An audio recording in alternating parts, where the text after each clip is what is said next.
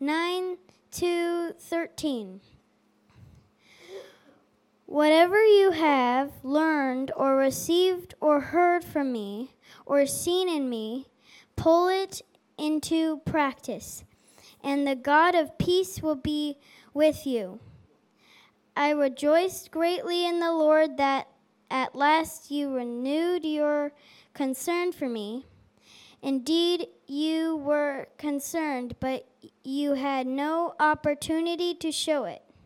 I am not saying this because I am in need, for I have learned to be content.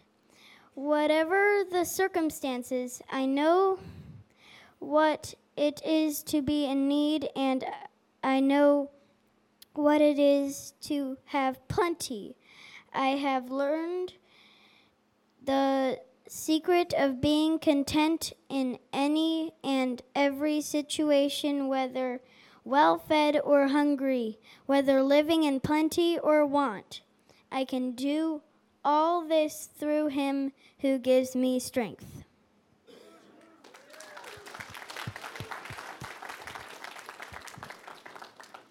Thank you. It was a lethal mother-daughter combo there. Tad, that might mess you up.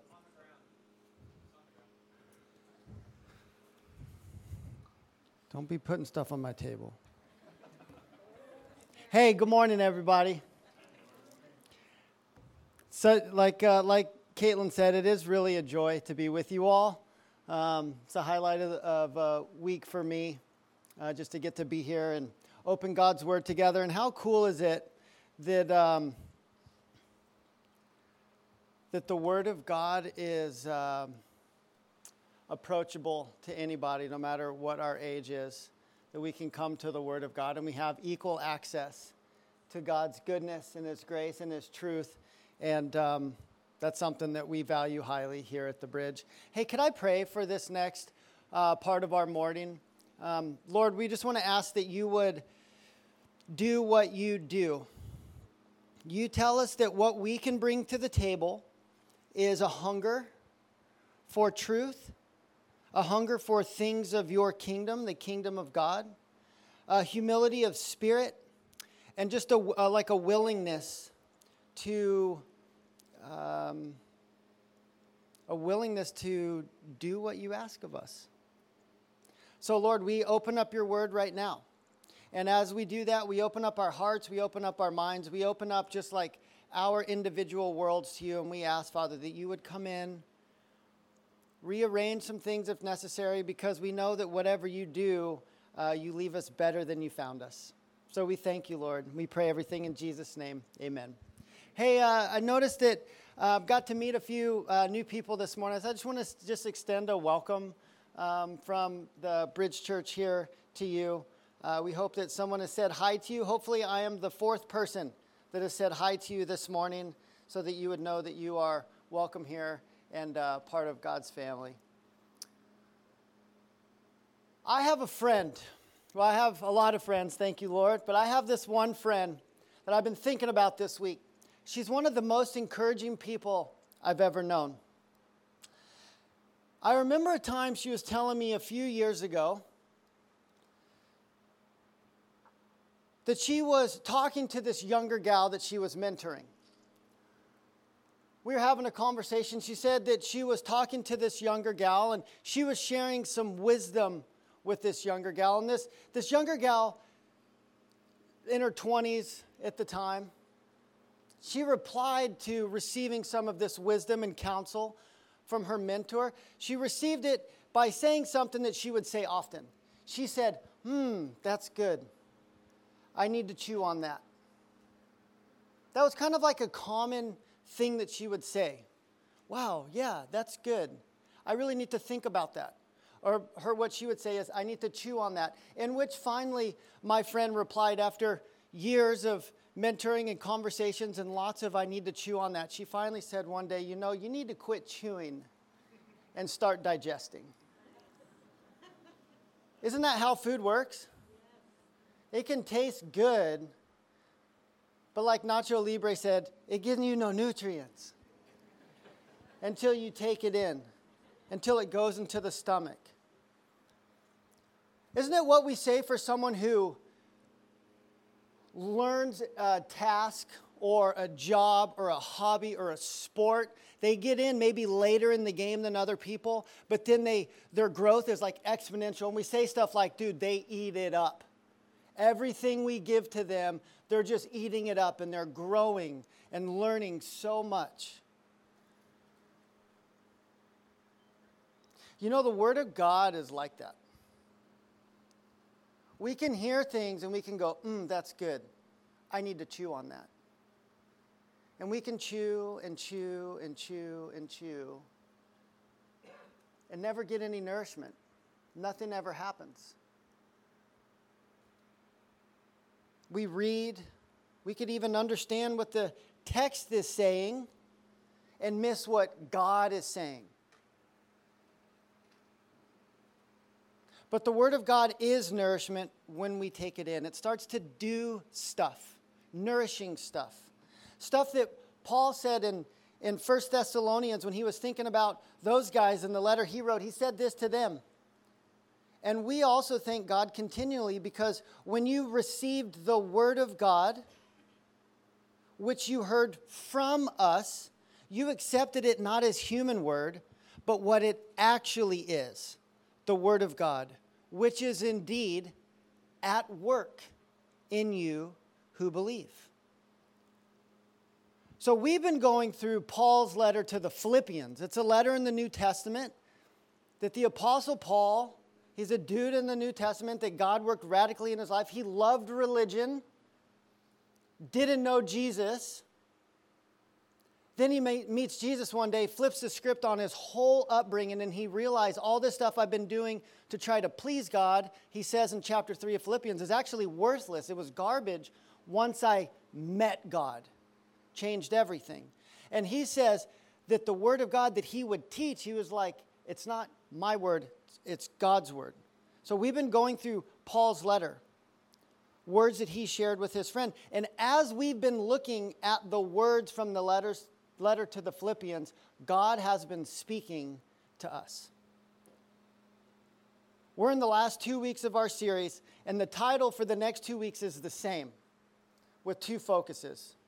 Title of this morning's message, what are you saying, Lord? Or you could say it like how I say it.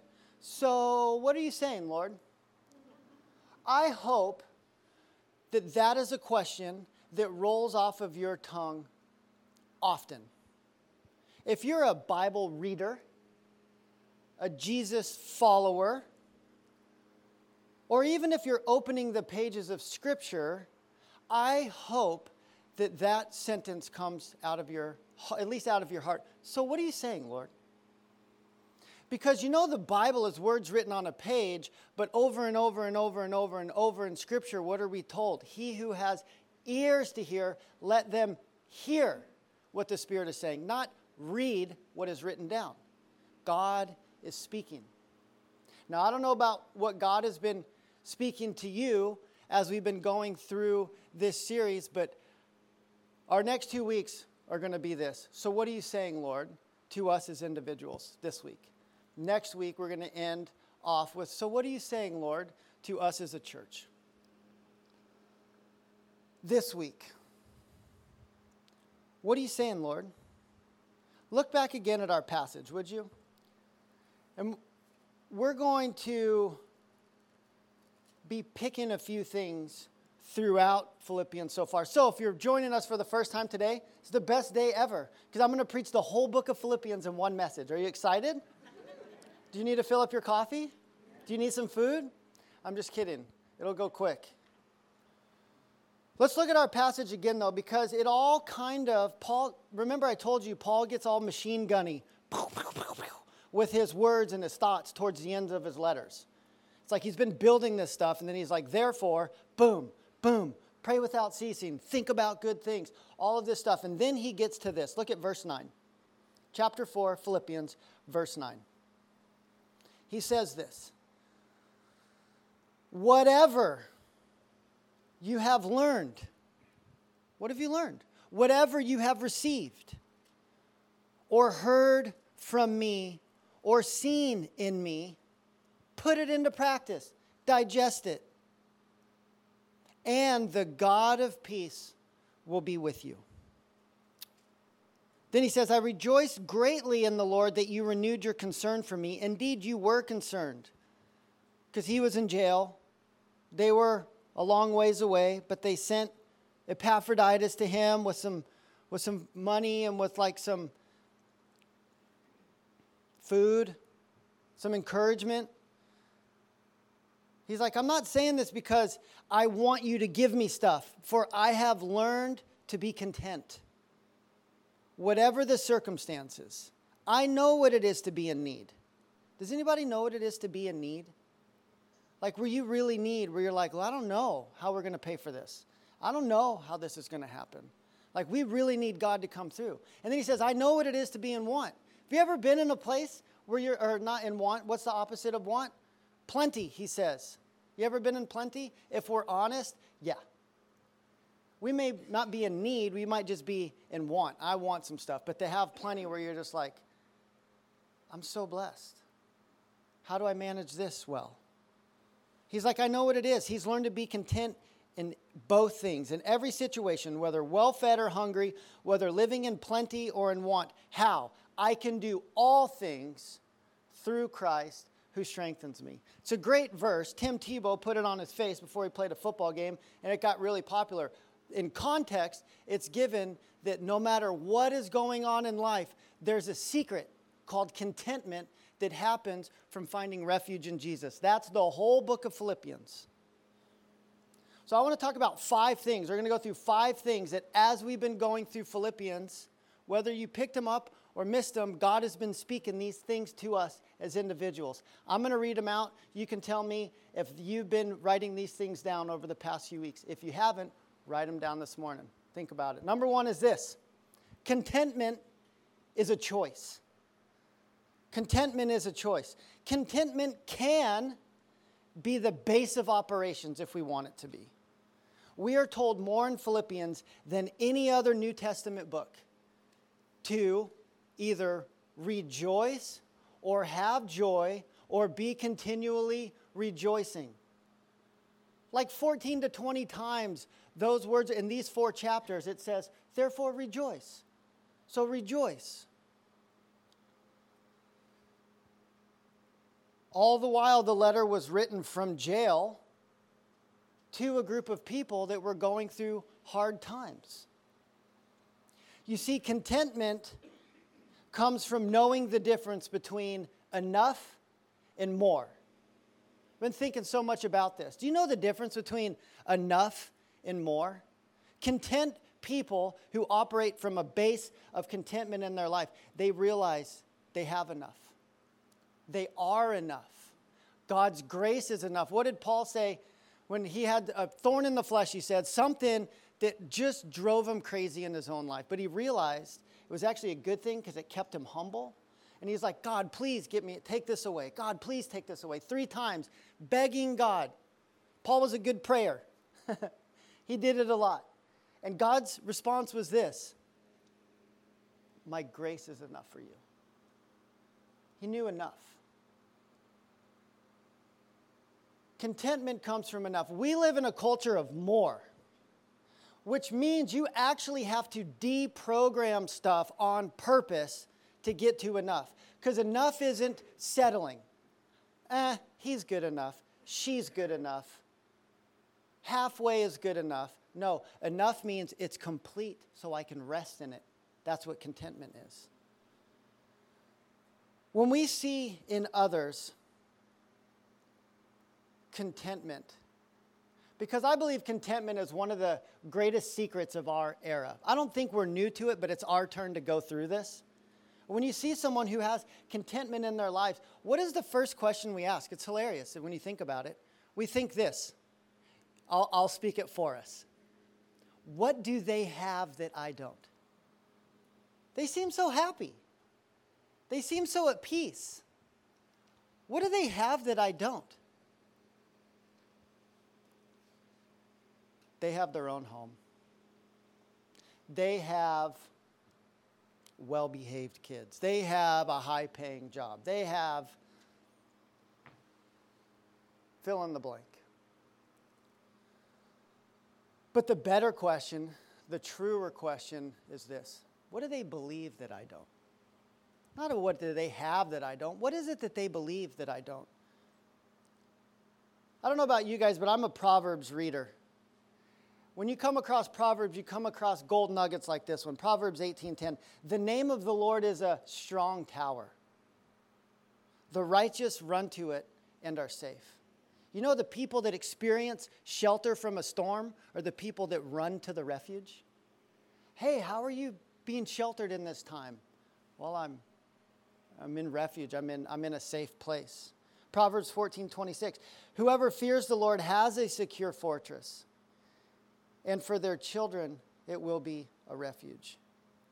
You see, the truth is, and this is a hard truth, if you're not satisfied with what you currently have and where you're currently at, you won't be content with where you think you should be. Can I say it again? Because I, I really believe it.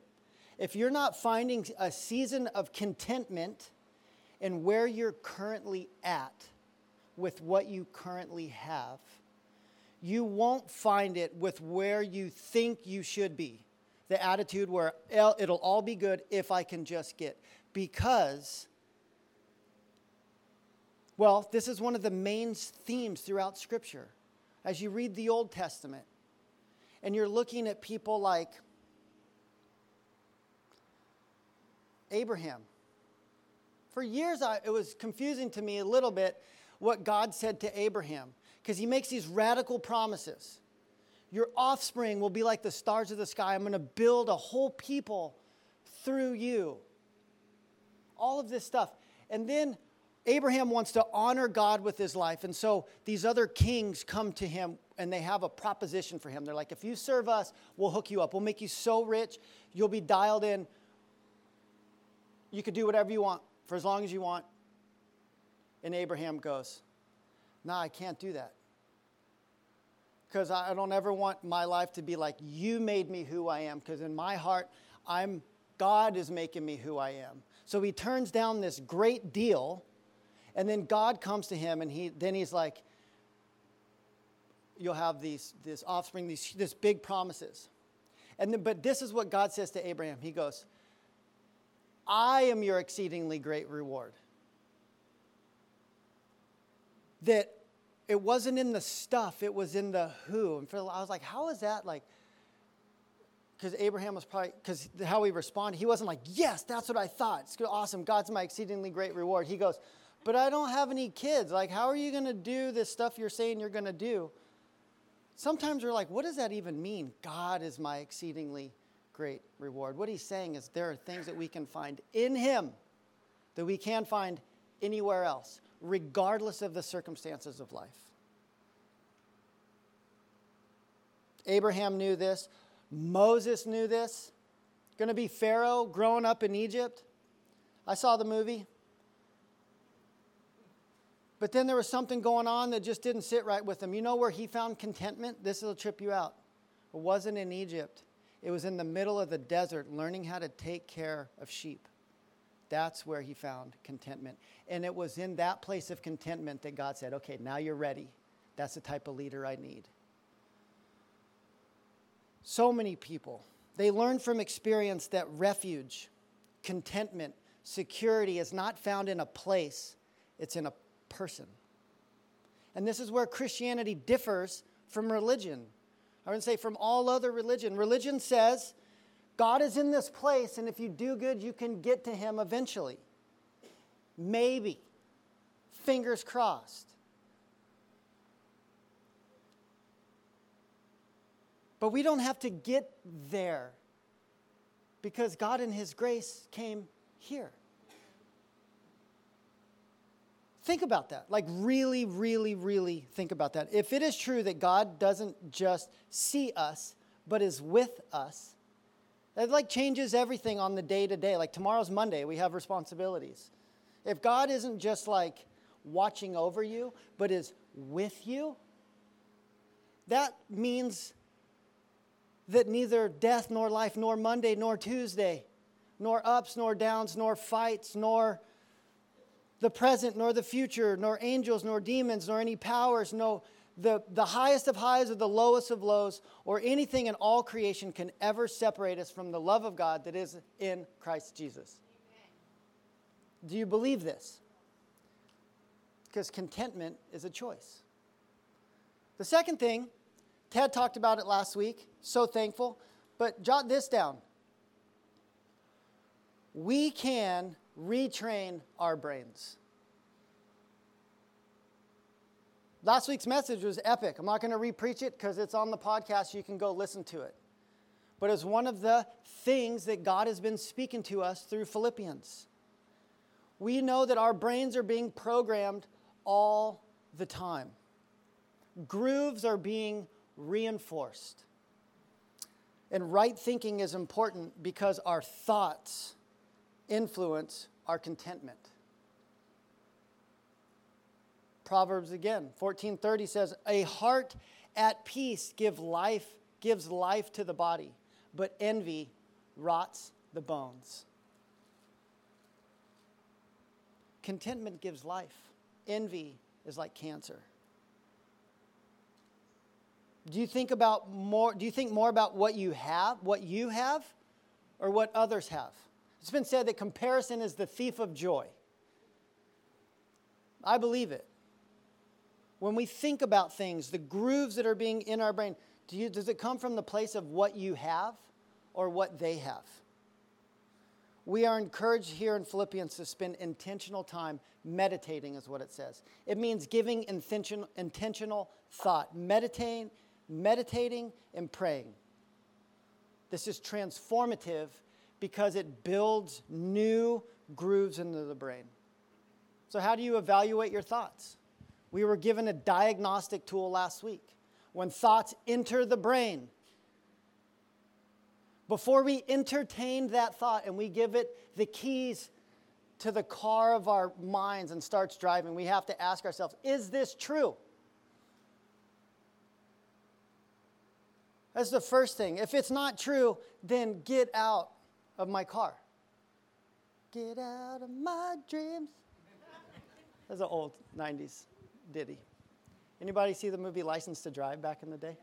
Yeah, old people.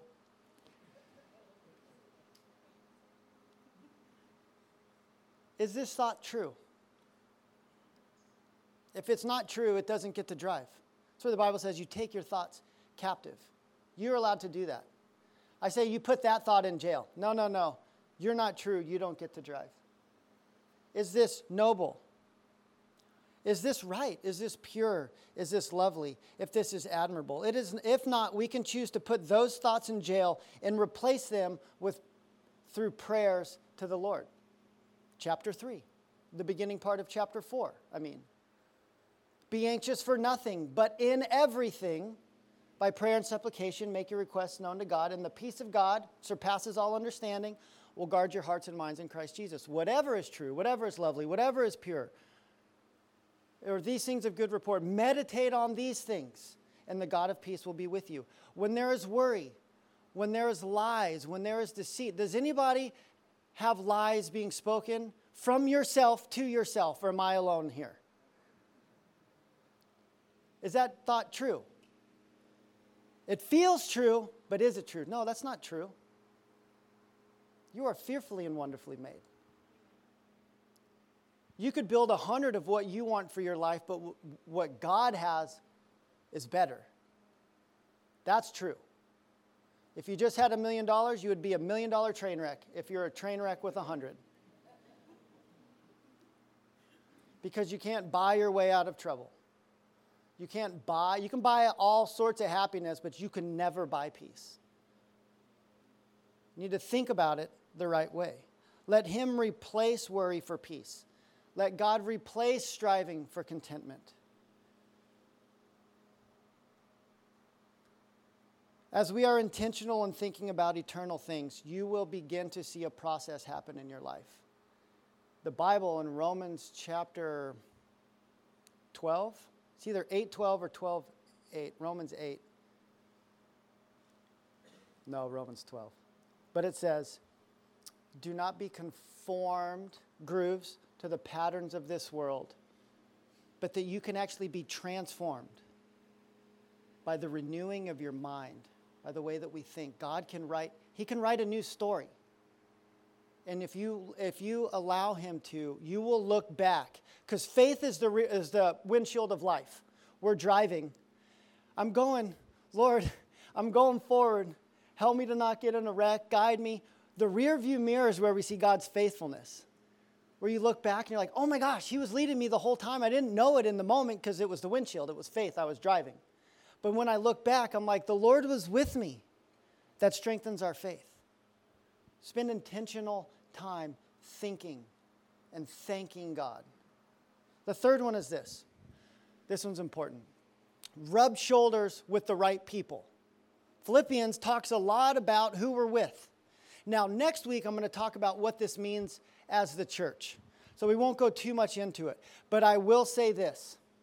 We are meant to do this living thing together. I had a great lunch with someone, uh, a buddy, last week.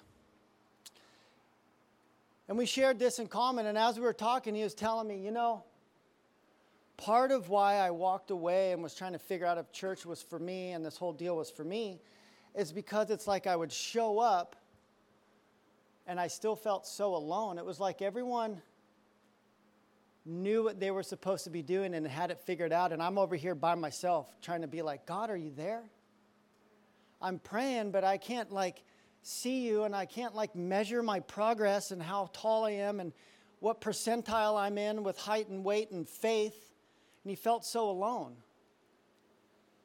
I think a lot of us do, and the best place to hide is in a group of people. So oftentimes the people who like really look like or have strong opinions about others, they kind of maybe aren't in the best place themselves. But we're not meant to do this thing alone. We're meant to do it together. Who are the Pauls in your life? Remember chapter two. Who are the Timothys in your life? Who are you pouring yourself into? Not just like giving advice, but sharing life with them. Who are your Epaphroditus? What a weird name, poor guy. I would have called him Pappy for short. But who are your brothers and sisters, shoulder to shoulder, walking, doing life together? Why is this important? Because the people you rub shoulders with will rub off on you. There's like the business thing, and I forget the guy's name, but it, it came out years ago. And it says, like, you are the sum average of the five people you hang out with. And some people read that, and they spend the rest of their life trying to say that that's not true and prove it wrong. But the reality is, the Bible says, walk with the wise and become wise. For a companion of fools suffers harm. It's like our moms were onto something. Or our grandmoms, if your mom didn't tell you. Somewhere along the line, someone said, You you know, you walk with those people, they're going to drag you down. Yeah, it's biblical. But you know what? If you walk with these people, it's going to lift you up. The people you rub shoulders with rub off on you. So, who do you rub shoulders with? First of all, what do you want out of life? Do you ever ask that question to yourself? Joshua says, as for me and my, he says, look, you go and you do what you want. As for me and my house, we're going to be about the Lord. This is what we want in our home. I didn't have it all. I don't have it all figured out, but I know who I want to be. I know who I want to be like because I believe this stuff. I want to be like Jesus. I'm not trying to like be a hippie and like wear weird stuff and go out because Jesus, he's a revolutionary. He's he's my leader, my shepherd. And he says, I know what's better for you. And I say, I don't see it in the moment, but I believe it, and I'm going to step to it. Those are the people I surround myself with.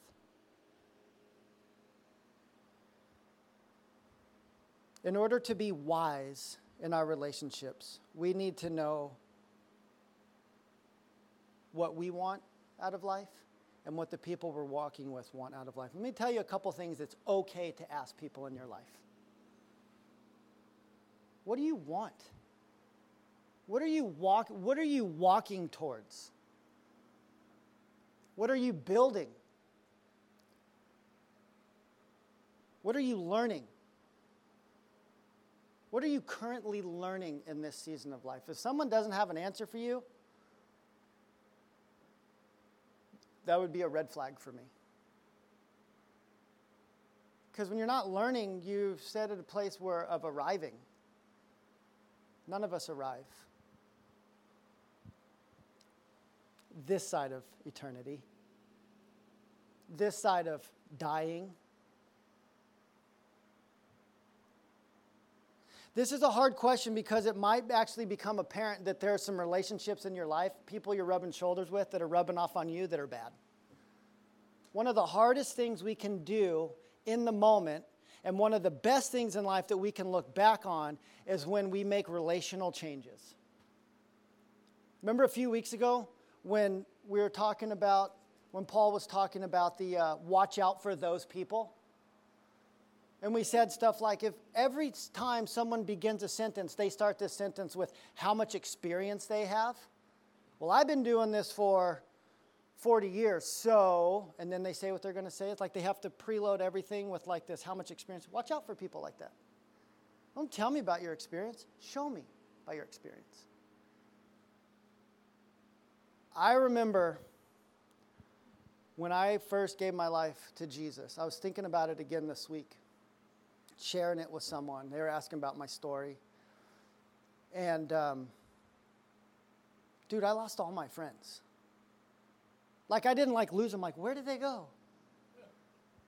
I was, they were right here, I swear. I, I had to walk a different direction. God brought us back, some of us, in time. Two of the five of us died in the next year, year and a half. It was the hardest thing I'd ever done. Looking back, it was one of the best right turns of my life. It was hard, but it was good. Who are you walking with? The fourth one is this.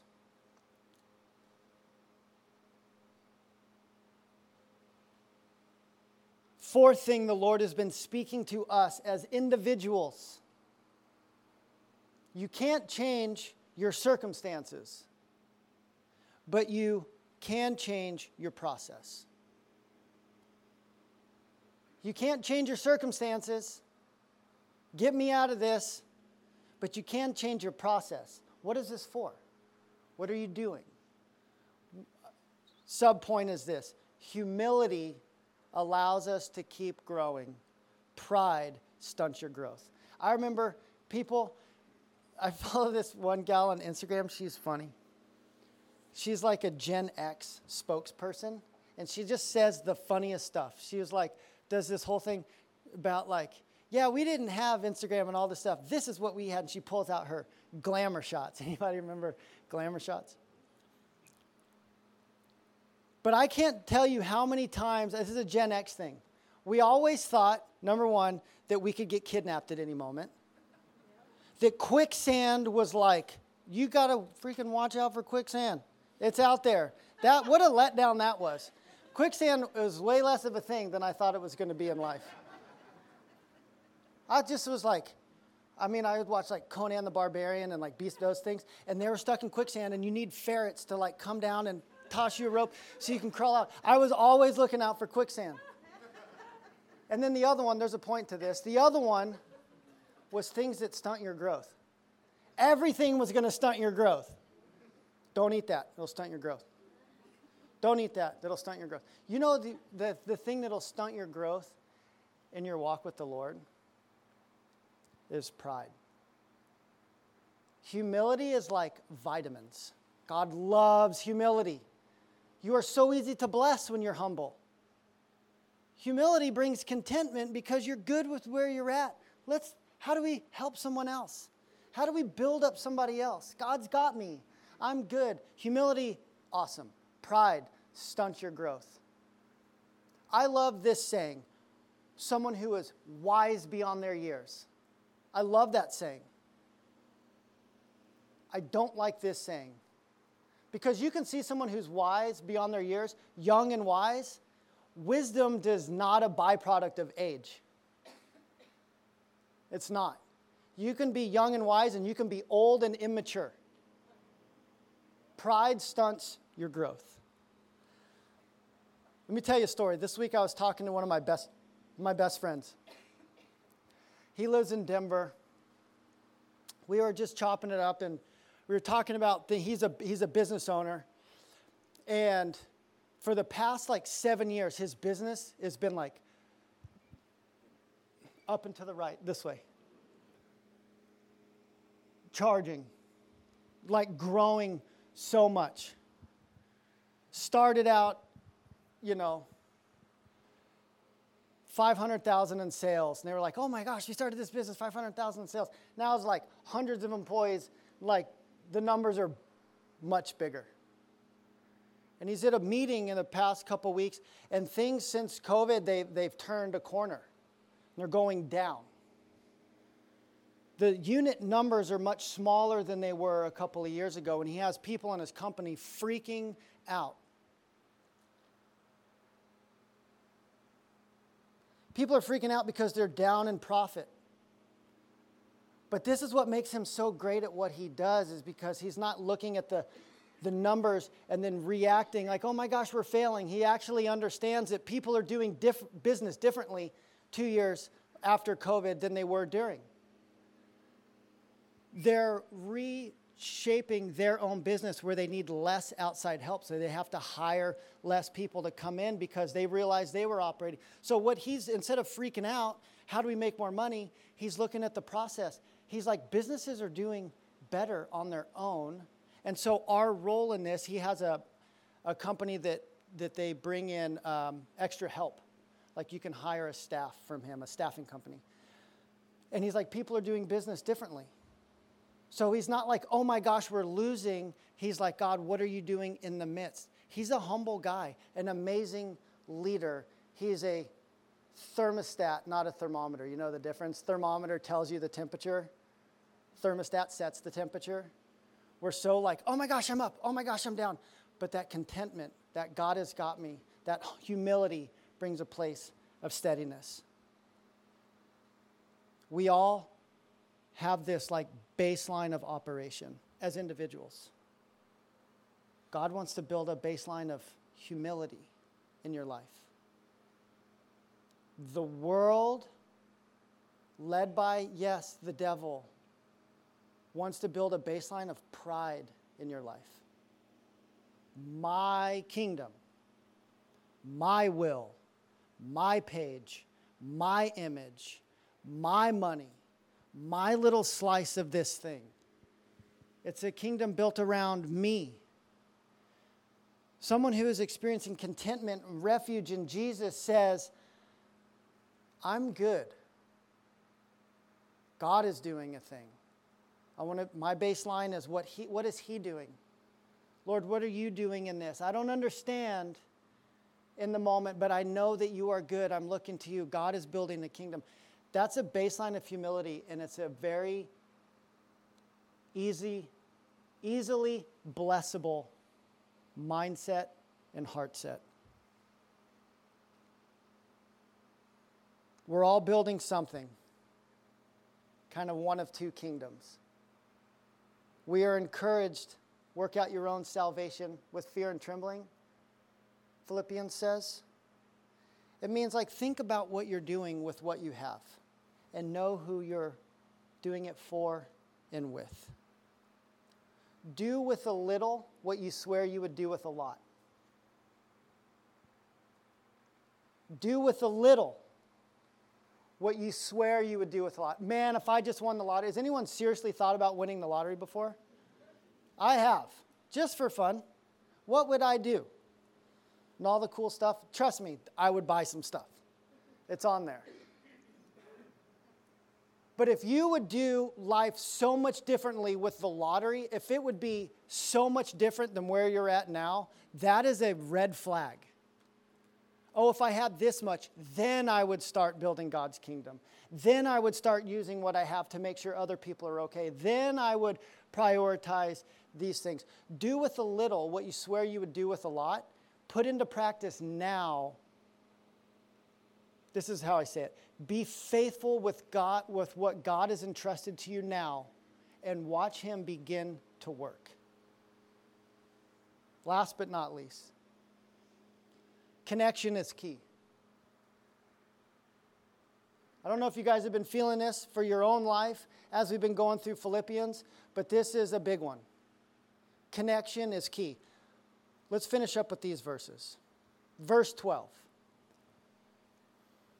I know what it is to be in need.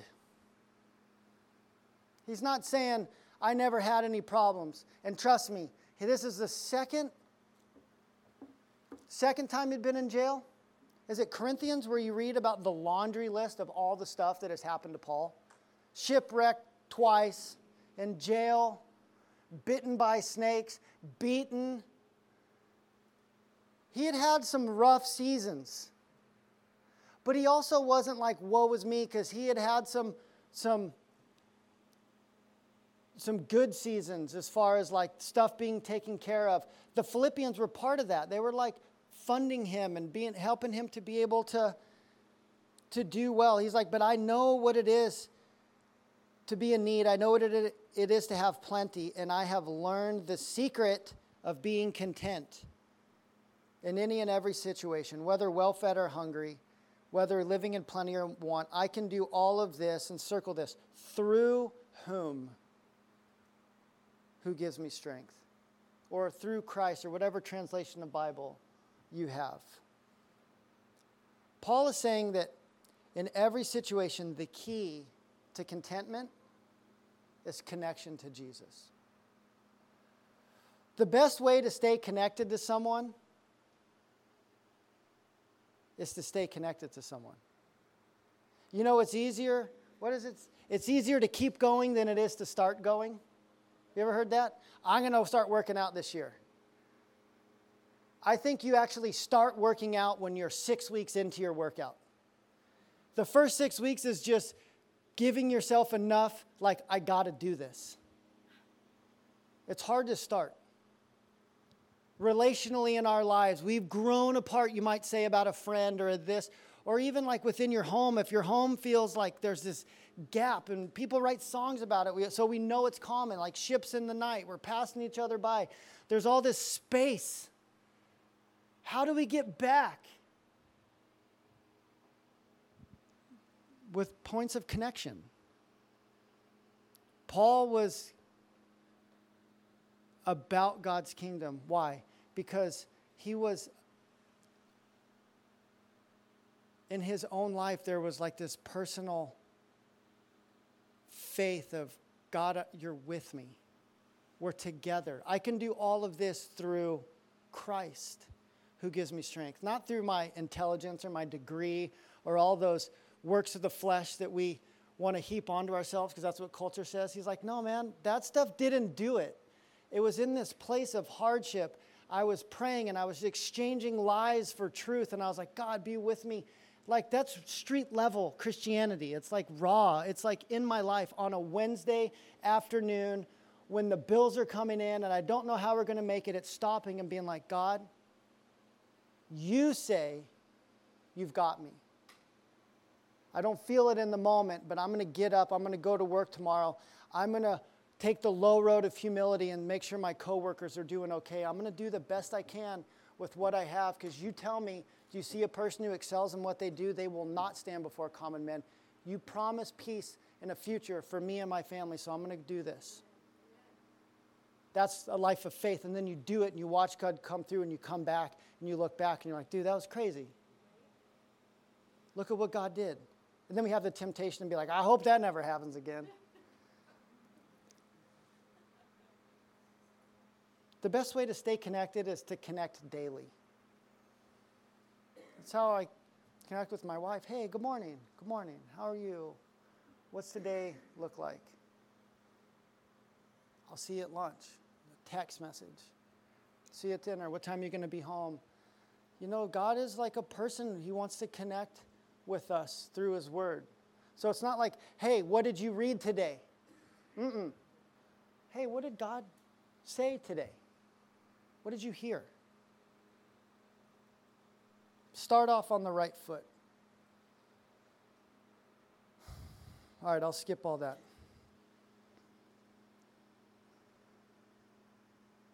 Connection is key.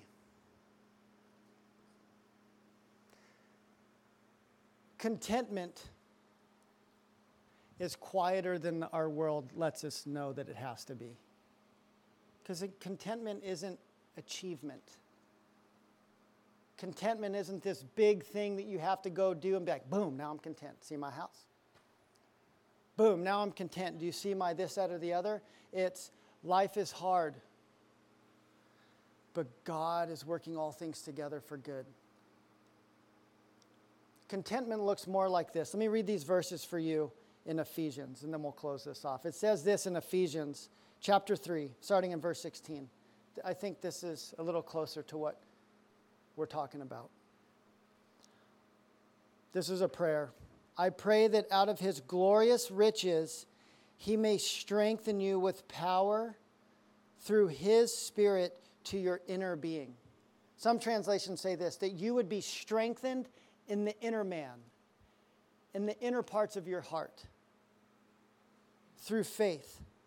And I pray that you, being rooted and established of love, may have power, together with all the Lord's holy people, to grasp how wide and how long, how high and how deep is the love of Christ, and to know his love that surpasses knowledge, that you may be filled to the measure of the fullness of God. Contentment is quieter than you think. It happens in the still places. It happens in the tough places. So I don't know what you're going through personally. I know that we're all going through stuff. I do know that. I do know that we have relationships in our life that we wish we were better. I know we have things that we did we wish we got a do-over on that one. That's God's grace is, is like the most radical do-over ever.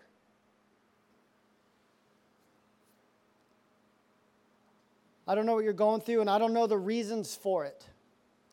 But I do know that in it, God does have purposes.